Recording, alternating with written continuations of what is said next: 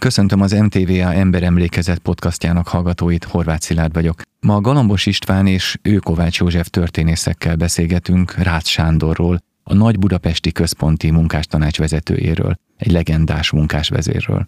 Mindenek előtt érdemes megjegyeznünk, hogy Ő Kovács József személyes, rokoni kapcsolatban is állt a munkásvezérrel, de hát ez nyilván kiderül a következő több mint fél órában. Az ezerkilencszázötvenhatos forradalom egyik legmegindítóbb, legnagyszerűbb időszaka az, amikor a magyar társadalom legszebb demokratikus hagyományait felélesztve a társadalom megszervezi önmagát, és pillanatok alatt felállítja önszerveződő testületeit, önirányító testületeit, nemzeti bizottságokat, forradalmi bizottságokat, munkástanácsokat. Ebben a folyamatban mikor kerül elő Rácz Sándor neve? Már rögtön az elején, október huszonharmadika, huszonnegyedike, huszonötödike körül, vagy pedig már a bukás után? Rácz Sándor október huszonharmadika a kórházban érte, a Péterfi Sándor utcai kórházban mandula műtétje volt, és éppen ott benn feküdt.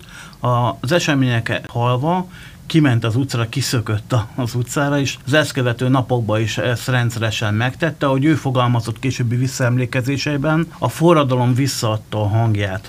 Ezt a hangot, mint munkástanács vezető, majd csak október huszonkilencedikétől kezdve gyakorolhatta, akkor ment be munkahelyre a Beloiannisz Rádiótechnikai Gyárba, ahol éppen az ideiglenes forradalmi munkástanács választása zajlott, és őt beválasztották a ott lévő munkások tekintettel arra, hogy egy szókimondó, határozott jellemnek gondolták, aki képes lesz az ő érdekeiket képviselni. De akkor itt azt elmondhatjuk nyugodtan, hogy nem arról van szó, hogy október huszonkilencedikén fellépett, és emiatt gondolták alkalmasnak a vezető pozícióra, hanem már előtte tanúbizonyságot tett az alkalmasságáról.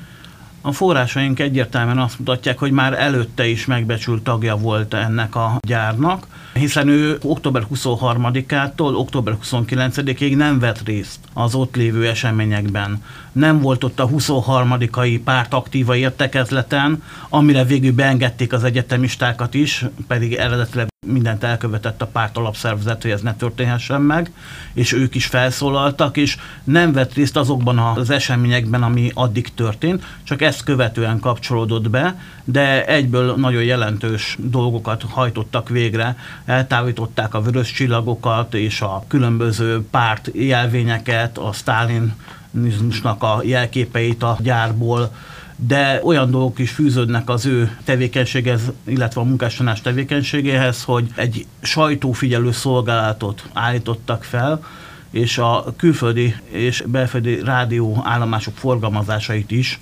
igyekeztek nyomon követni, sőt, a védelmüket kérte egy á vé hás tiszt, akinek a védelmet Rácz Sándor biztosította is, cserébe információkkal látta el a forradalmi munkástanácsot. Ez elsősorban a szovjet csapatmozgásokról szólt, ami a rádióforgalmazások alapján kirajzolódhatott. És ezt ők közölték is október harmincadikán Nagy Imrével. Erről a tevékenységről nyilván beszélünk még, de ha már felmerült, hogy a munkatársai alkalmasnak tartották ők vezetőnek, akkor nézzük meg egy kicsit azt, hogy milyen ember volt Rácz Sándor. Ő Kovács József történész abban a különös helyzetben van, hogy nem csak történészként, hanem családtagként is ismerte Rácz Sándort. Igen, édesanyámnak a második unokatestvére volt.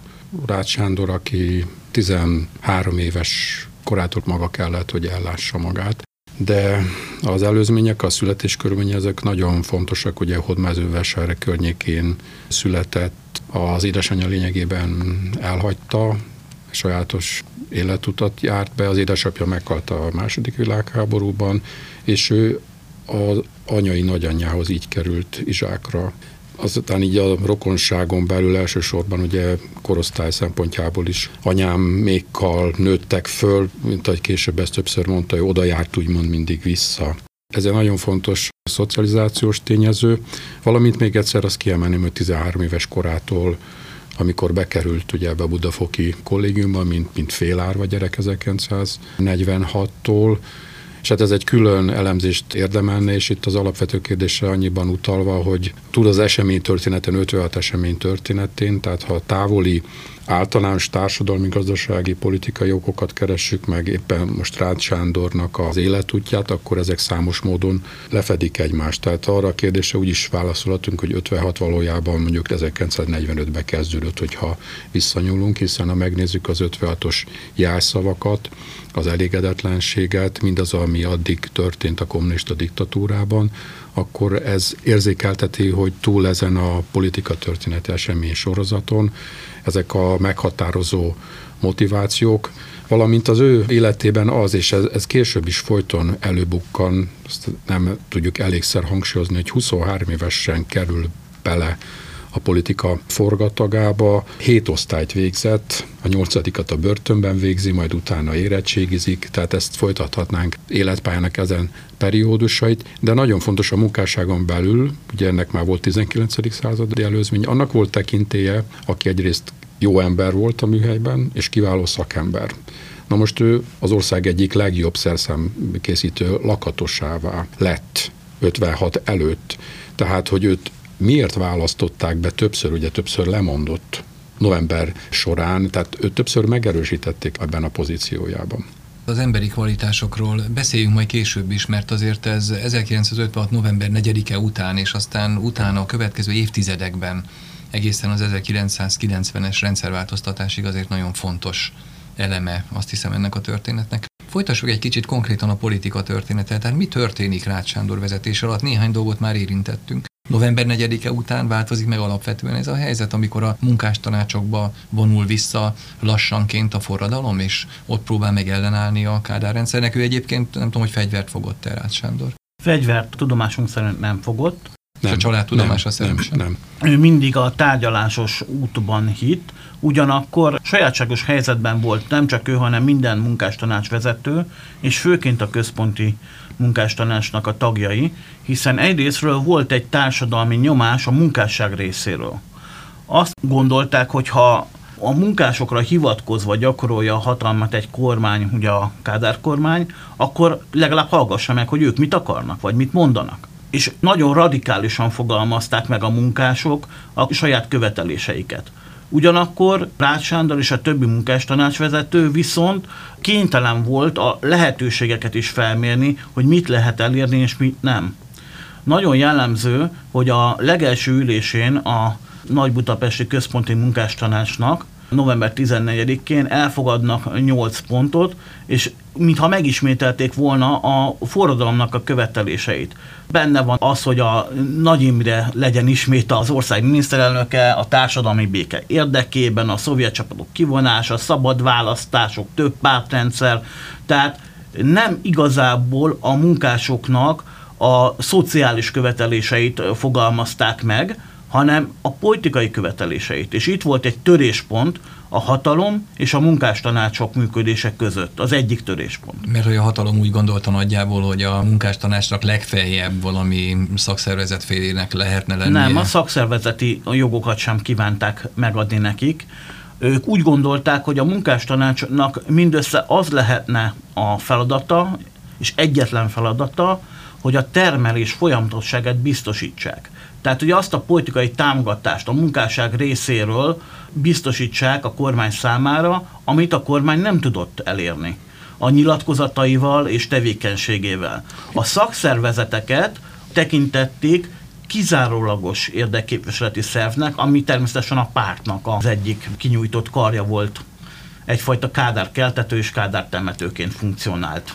Igen, a politikai erejük az ekkori napokban, amennyire én látom, alapja az volt, amire tudatosan törekedtek, tehát nagyon taktikusan, okosan, hogy behívták az embereket a gyárakba, és igazából ez adta az erejüket. Kádárék ezért voltak kénytelenek velük tárgyalni. Mikor lett és hogyan lett Rácz Sándor a Nagy Budapesti Központi Munkástanács vezetője? Ez is egy érdekes történet. Vissza kell nyúlnunk addig, hogy ő a munkástanács tagja lett, a Beloiannisz Rádiótechnikai Gyárban. Ez ugye a ezerkilencszázötvenhat. október huszonkilencedike. október huszonkilencedikén. Az ezt követő napokban bizonyította az alkalmasságát, és őt bízták meg a kerületi munkástanácsokkal való kapcsolattartással. És a kerületi munkástanácsok október huszonkilencedikén is tartottak, harmincegyedikén is tartottak egy ilyen gyűlést, illetve november tizenkettedikén is tartottak egy ilyen tizenegyedik kerületi munkástanácsok gyűlést, és itt az egyik legfontosabb hangadója a munkástanácsoknak maga Rácz Sándor lett, így ezért nem csoda, hogy ő lett a tizenegyedik kerületi munkástanácsoknak a küldöttje. A munkástanácsok egyfajta ilyen csúcsszervének a megszerveződése több irányból indult el. Egyrészt ugye az Egyesült Izzóban is összejöttek munkástanács vezetők, hogy megteremtsék a fővárosi munkástanácsoknak egyfajta szövetségét. november hetedikén a győri vagongyárnak a munkástanácsa határozza el, hogy felveszik a kapcsolatot a fővárosi munkástanácsokkal. Tehát a különböző munkástanácsok országszerte keresik egymással a kapcsolatot. És ugye ebben az a döbbenetes, hogy ez november negyedike után van mind, amiről most beszél. Tehát már szovjet megszállás van, már ott vannak a pufajkások, már elindul a terror. És ennek ellenére a munkásság ezzel a bátorsággal néz szembe ezzel a kialakuló új hatalommal, és hát a Szovjetunióval, akárhogy is nézzük. És egészen konkrétan, jól emlékszem, István majd kijavít, november tizennegyedikén, amikor volt egy gyűlésük, és megjelent a két orosz katona a géppisztollyal, többször elmesélte ezt a jelenetet, hogy hát gyakorlatilag a hátában a két orosz, illetve a rászegezett géppisztollyal is előre ment, és azt mondta, hogy bár itt vannak az oroszok, és itt van két katona a géppisztollyal, de mi akadályozhat meg bennünket abban, hogy a magyar munkásság sorsáról beszéljünk, mert ez mindennél fontosabb. Igen, ez a kétfajta út, ahogy elkezdődtek szerveződni, éppen Rácz Sándor volt az a személy, aki az egyesülését ezeknek a különböző szervezeteknek elérte. Ugye október harmincegyedikén ők tartottak a tizenegyedik kerületi munkástanácsokkal a Beloiannisz gyárban egy gyűlést az ottani munkástanácsvezetőknek, és huszonnégy munkástanács a Ganz villamossági gyárban tartott gyűlést. Majd november tizenharmadikára tűzte ki egy gyűlést, ami a fővárosi munkástanácsoknak a megteremtését tűzte ki célul. Ezt a Városházán tartották volna meg Újpesten, de szovjet páncélosok ezt megakadályoztak, egy körbevették az épületet, ezért átvonultak az Egyesült Izzóba, és itt kezdték meg a munkát, de akkor már késő volt, és azt mondták, hogy másnap alakulnak meg. november tizennegyedikén itt alakult meg az Egyesült Izzóban a Nagy Budapesti Központi munkástanács, és november tizenötödikén a Ganz meghívására a Vasas székházban is volt huszonnégy munkástanácsnak közös gyűlése, és itt Rácz Sándor szólalt fel, és mondta azt, hogy egyesítsék az erőiket. Tehát vonuljanak át ők is az Egyesült Izzóba, és folytassák együtt a munkát. Így kiegészült a tagság, a központi munkástanács tagsága ezekkel a küldöttekkel. Ez azt jelenti, hogy amikor létrejön a teljes egység, az november tizenhatodika végül? tizenötödikén már létrejön, de ugye most kérdéses, hogy milyen teljes egységről beszélünk. Vannak munkástanács küldöttek, már november tizennegyedikén kb. ötszáz küldöttről beszélünk. Ugye ez a vádiratokban többször el is hangzik, hogy nem képviselik a teljes munkásságot, nem minden gyár képviselteti magát, ez így igaz. De egyre több gyár csatlakozik.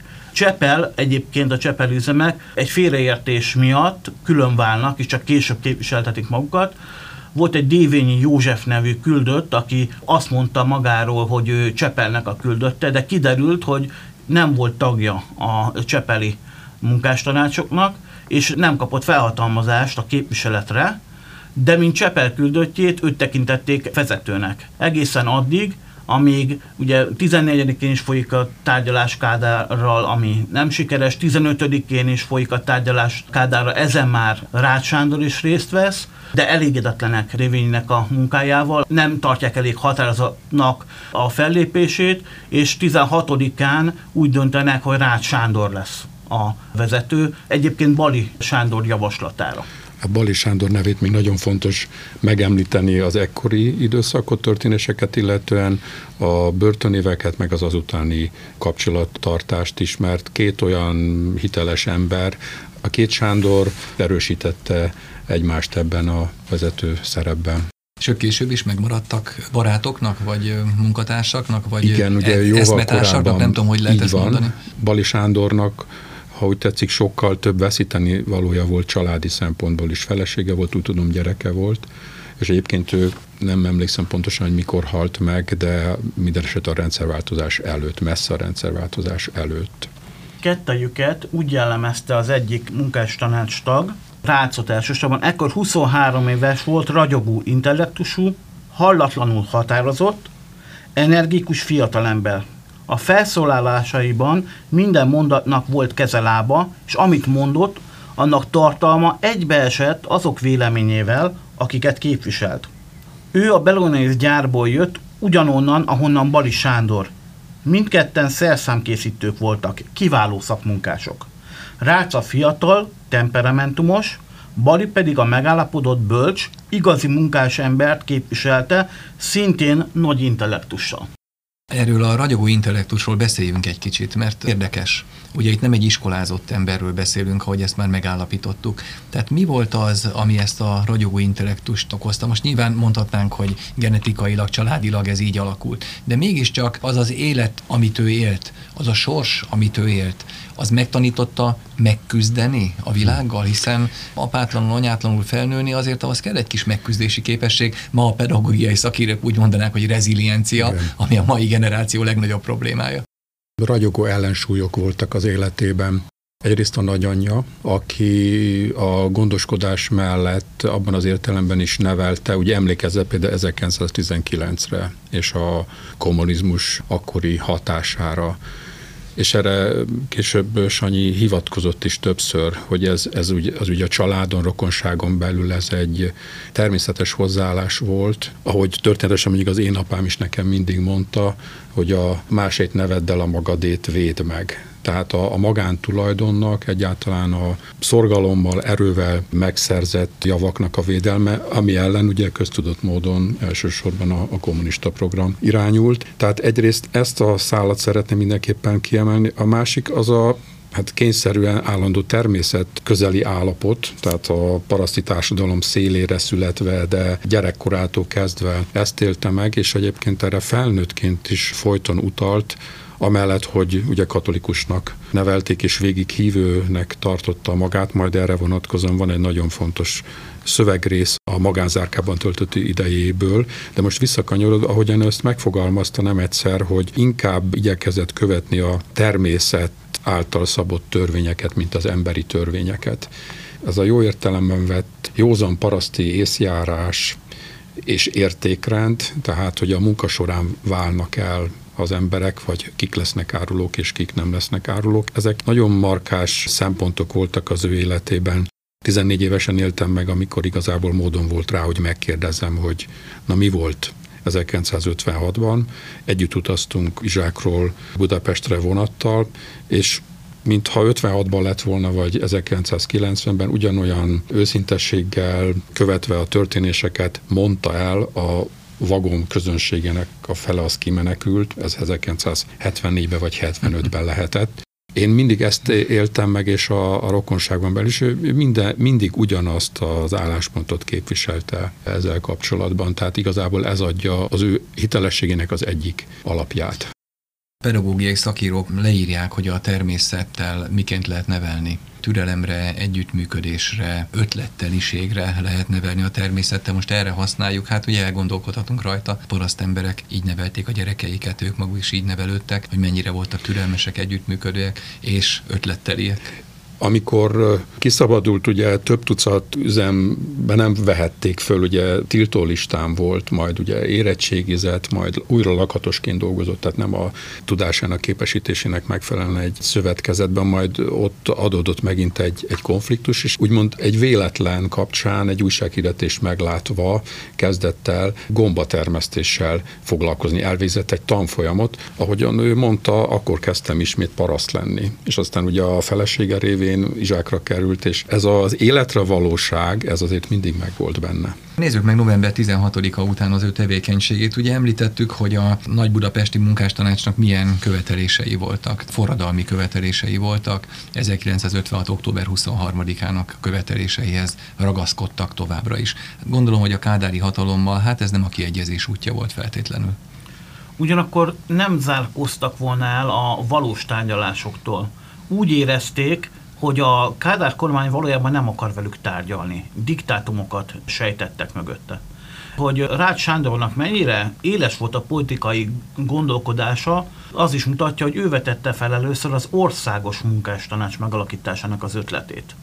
Úgy gondolta, hogy ha országosan az összes munkástanács összefog, akkor megkerülhetetlen tényező lesz, és esetleg olyan politikai engedményekre is rászoríthatja a kormányzatot, amire egy-egy munkástanács önmagában nem képes.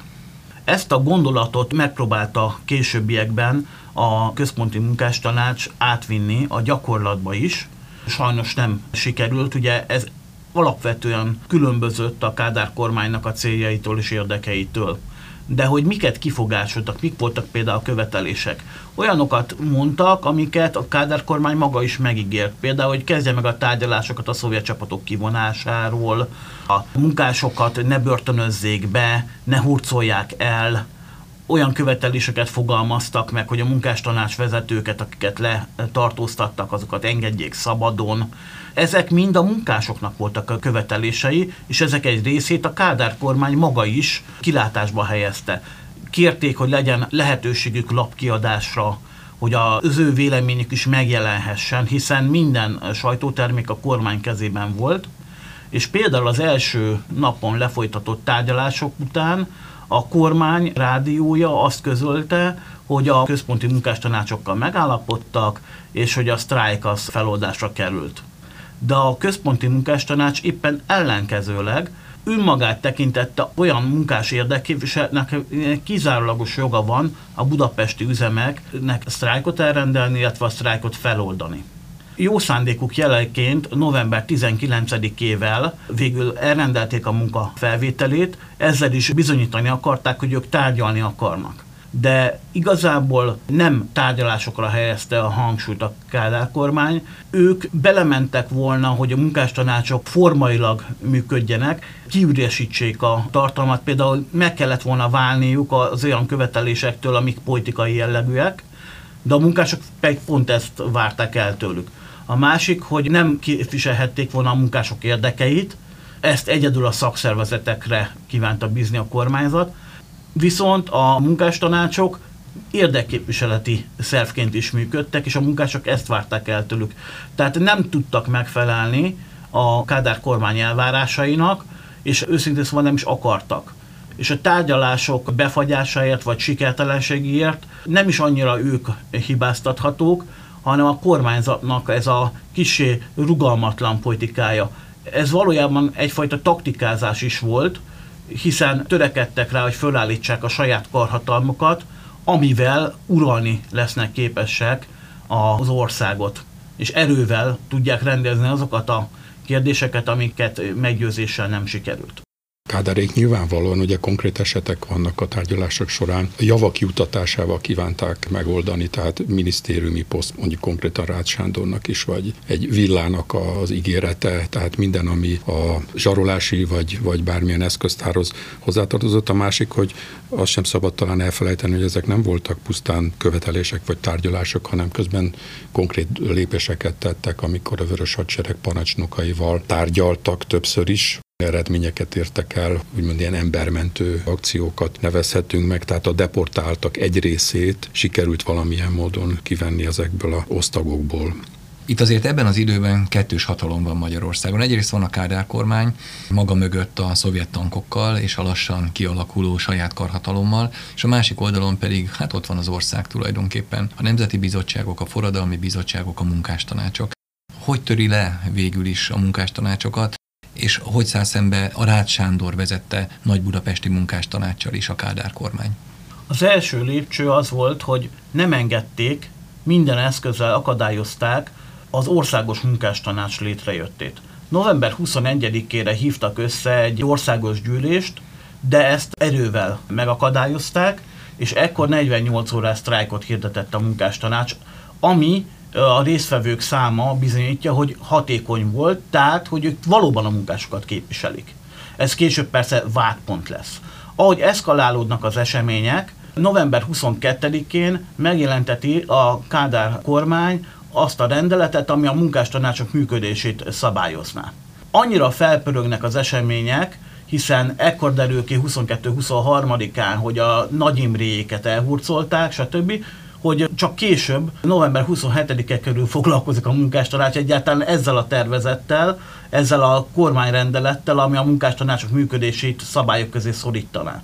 A szabályoknak a legfontosabb jellemzője az, hogy pusztán gazdasági és formai jellegű jogköröket adott volna át a munkástanácsoknak, a szakszervezeteknél maradt volna az érdekképviselet, és nekik a vállalat irányításába legfeljebb olyan téren, hogy véleményezhették volna az igazgatóválasztás, stb. Tehát ilyen formai jogköröket adtak volna meg. Hogyha ebbe belemennek, akkor legitimálták volna a Kádár kormánynak a működését.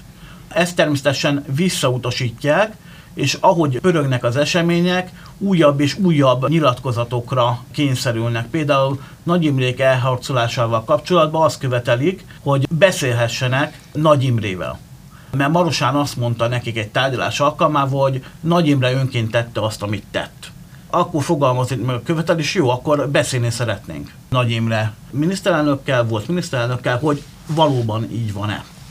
Keresik közben a nemzetközi kapcsolatokat is, van egyfajta ilyen sajtótevékenység, a külföldi sajtótájékoztatása, és megteremtik a saját nyilvánosságukat, mivel többször megígérik nekik, hogy kapnak lapengedélyt, ugye november huszonhetedikén is kapnak rá ígérte, stb., de ez nem történik meg, ezért három tájékoztatót jelentetnek. Obersovszky Gyula vezetésével. Őt is bevonják ebbe a munkálatba, de nem egyezik bele Rácz Sándor, hogy az Obersovszkyék lapjához hasonlóan, az élünkhöz hasonlóan illegális lap legyen.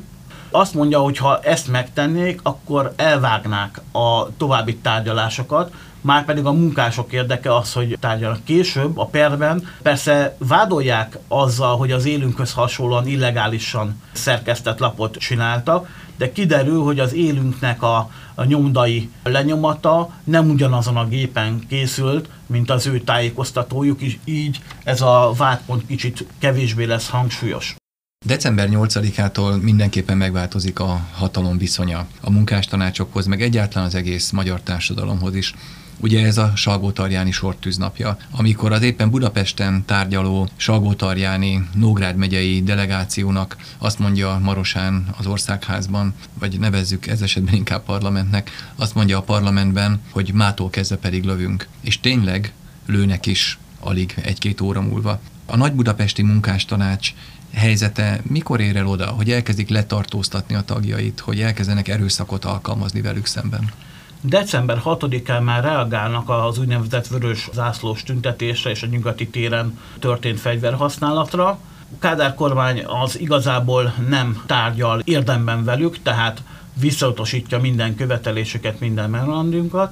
nyolcadikán éppen egy ilyen országos értekezletet tartanak, tehát vidéki küldöttek is jelen vannak, értesülnek a sortűzről. Ennek következtében kimondanak egy újabb negyvennyolc órás sztrájkot.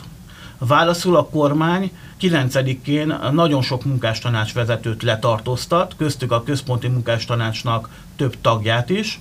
tizedikén bejelentik, hogy a területi szerveződése a munkástanácsoknak törvénytelen, tehát törvényen kívül helyezik magát a Nagy Budapesti Központi Munkástanácsot is ezzel. A területi szerveződés azt jelenti, hogy gyárakban lehet, de egyébként összefogva a kerületben, igen, településen már nem lehet, megyében nem lehet, országosan meg különösen nem lehet. Így van, tehát a területi összefogásokat kizárja ez a törvény. Ennek ellenére működnek ők még tovább egészen addig, amíg őket is le nem tartóztatják. Rácz Sándort mikor tartóztatják le?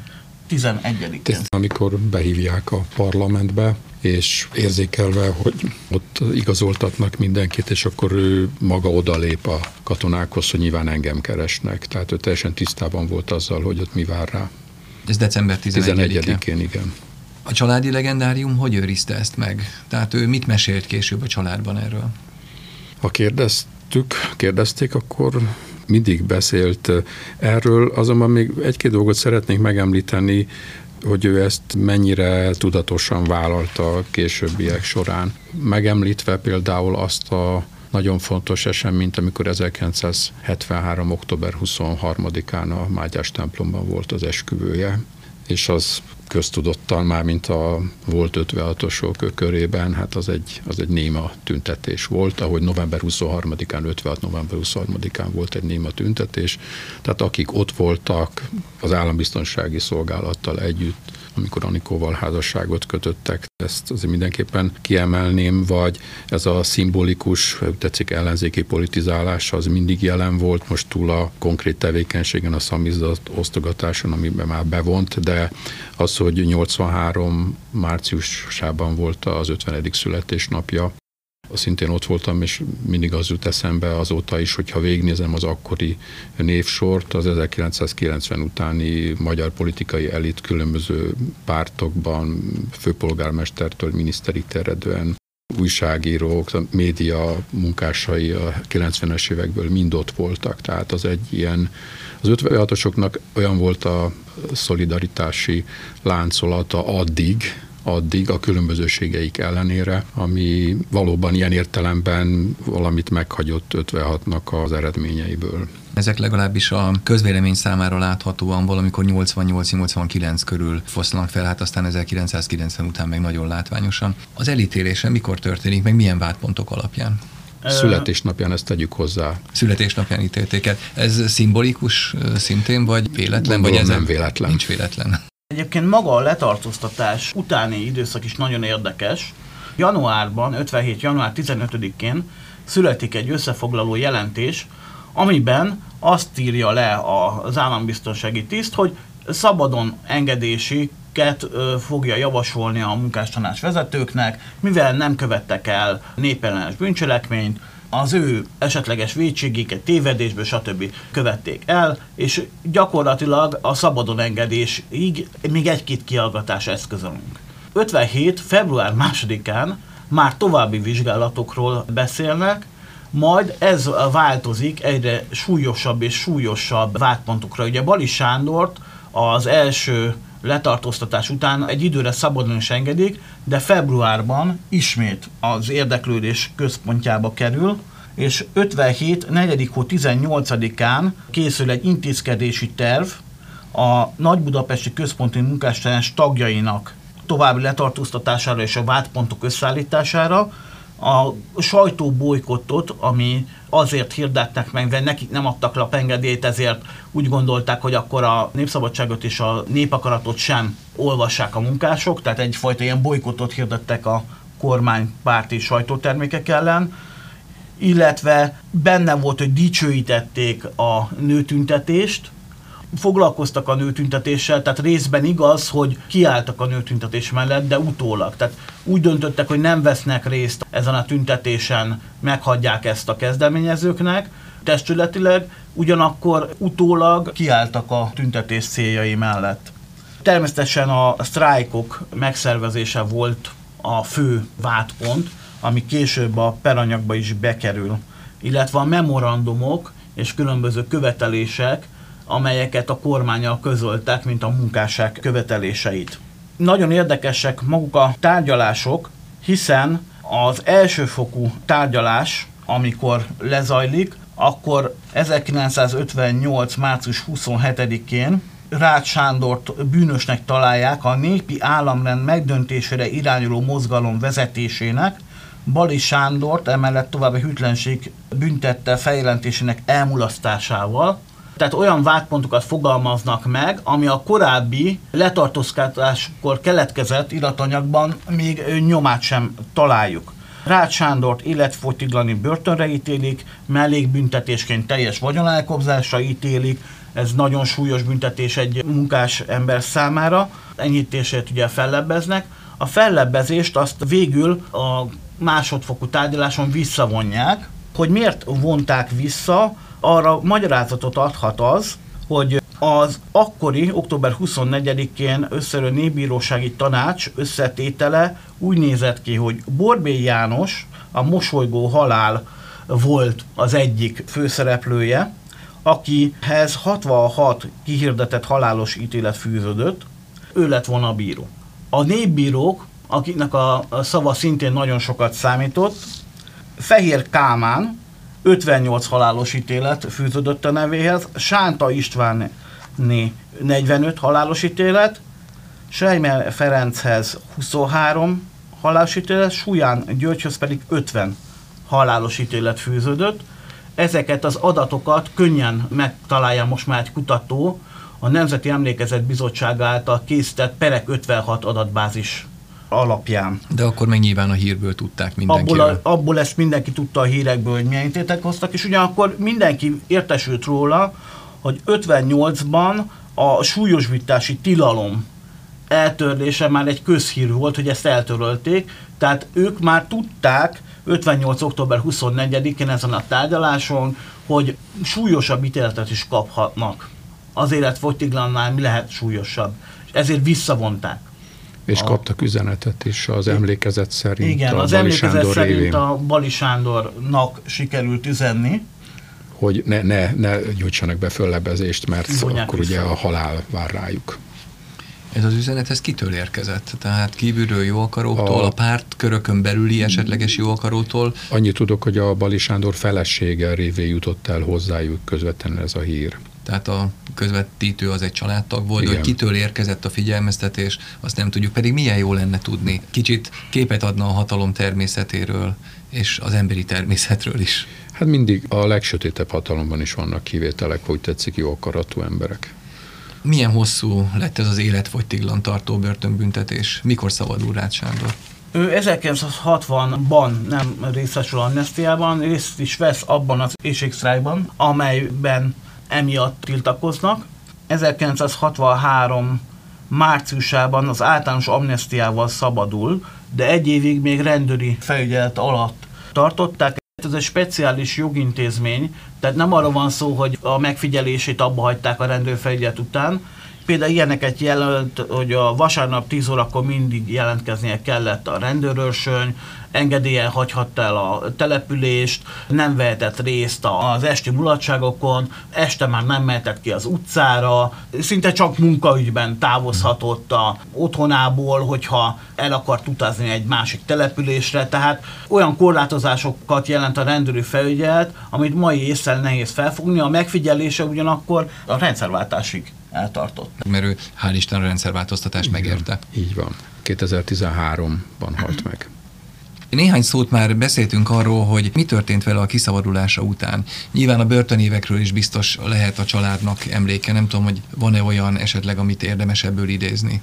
Én amit fontosnak gondolok, éppen a magánzárkás időszaka után, ahogy a visszaemlékezésében erről val, most hadd szólaljon meg ő, már hogy én felolvasom, hogy kérdezi, akivel beszélget, hogy hát mire jutottál ötvenhatról gondolkodva. Hát sok mindenre válaszol, de főképp arra, hogy ez a forradalom akkor is győzött, ha mindnyájunkat kivégeznek, mert mekkora erővel, milyen eszközökkel kellett ezt eltaposni. Én egyébként tényleg arra számítottam, hogy kivégeznek, bár egy pofont nem adtam senkinek, tíz fillért nem vettem el senkitől, mert a parlamenti kommunisták annyira gyűlöltek a magatartásom miatt, hogy nem gondoltam, hogy életben hagynak.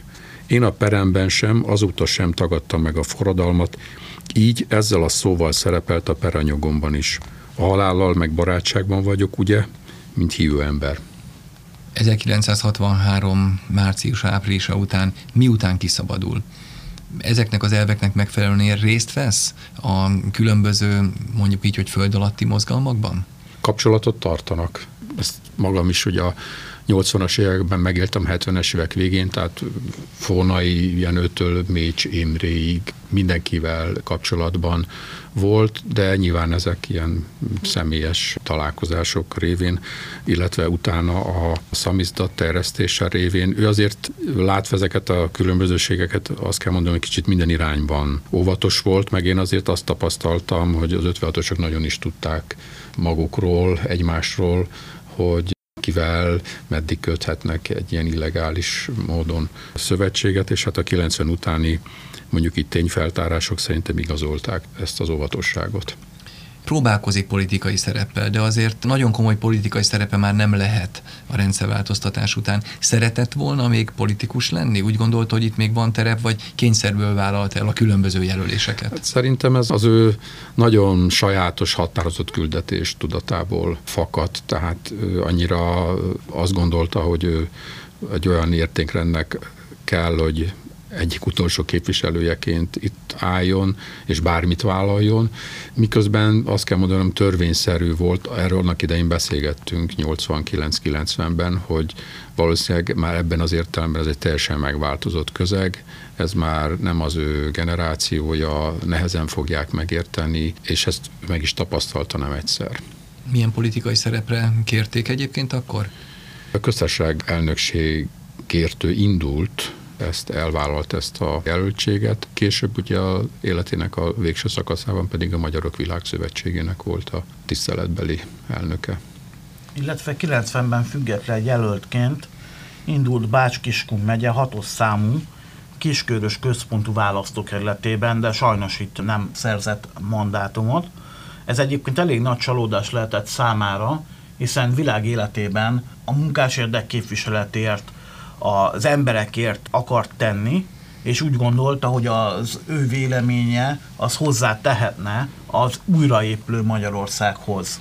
Sikeres volt ez a kádári hazug politika, mert őt ugye ellenforradalmárként tartotta mindenki számon, még hogyha nem is értették sokan ennek a, a jelentését, de ez a szómágia, ez hatott. Tehát a bélyeg hatott. Igen. A bélyeg hatott, a tartalom meg hát, ugye most kezdjük felfejteni a tartalmat, ugye a rendszerváltoztatás után most, ha annak a bizonyos német politológusnak a nagyon igaz mondatát elővesszük, hogy hat hónap kell a politikai rendszerváltoztatáshoz, hat év a gazdasághoz, és hatvan év a társadalmi vagy szellemi rendszerváltoztatáshoz, félidőben vagyunk. Tehát megérteni pontosan a fogalmakat már az is nagyon nehéz, egy értelmiséginek is pontosan elhelyezni, hát még egy átlag választópolgárnak, aki próbálja megérteni egyébként azzal a neveltetéssel, ami a negyvenes, ötvenes években mondjuk az iskolákban, hát a csapból is ez folyt, a médiából is ez folyt, és mindenhonnan. Miként összegezhetjük hitvallásban, és egyáltalán az emberi élet értelmét elemezve Rácz Sándornak az életét? Visszatekintve ő maga úgy fogalmazott, ezerkilencszázötvenhatban a becsapott munkások helyesen ismerték fel helyzetüket. Keményen és határozottan a forradalom mellé álltak, védték, míg erejükből futotta. Tették ezt azért, mert felismerték a történelmi pillanatot, hogy lehetséges egy kizsákmányolásmentes, szabad társadalom kialakítása Magyarországon. A magam részéről a magyar munkások ötvenhatos helytállását tartom a legjelentősebb politikai történelmi cselekedetnek a magyar munkásmozgalom történetében. Azért, mert ez belőlünk fakadt, mindenféle manipuláció nélkül.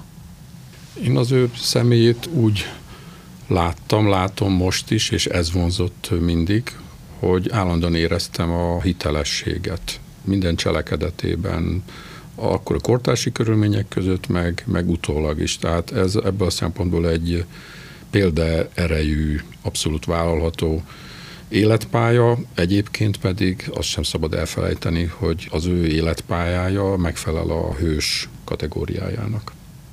A tartását illetően már, mint lelkileg, mentálisan és nem csak fizikailag is mindig egy ilyen szárfa egyenes ember volt, és ez részben ugye tudatos is volt, mert fiatal korában öt évig tanult táncolni, valamint népi táncolni.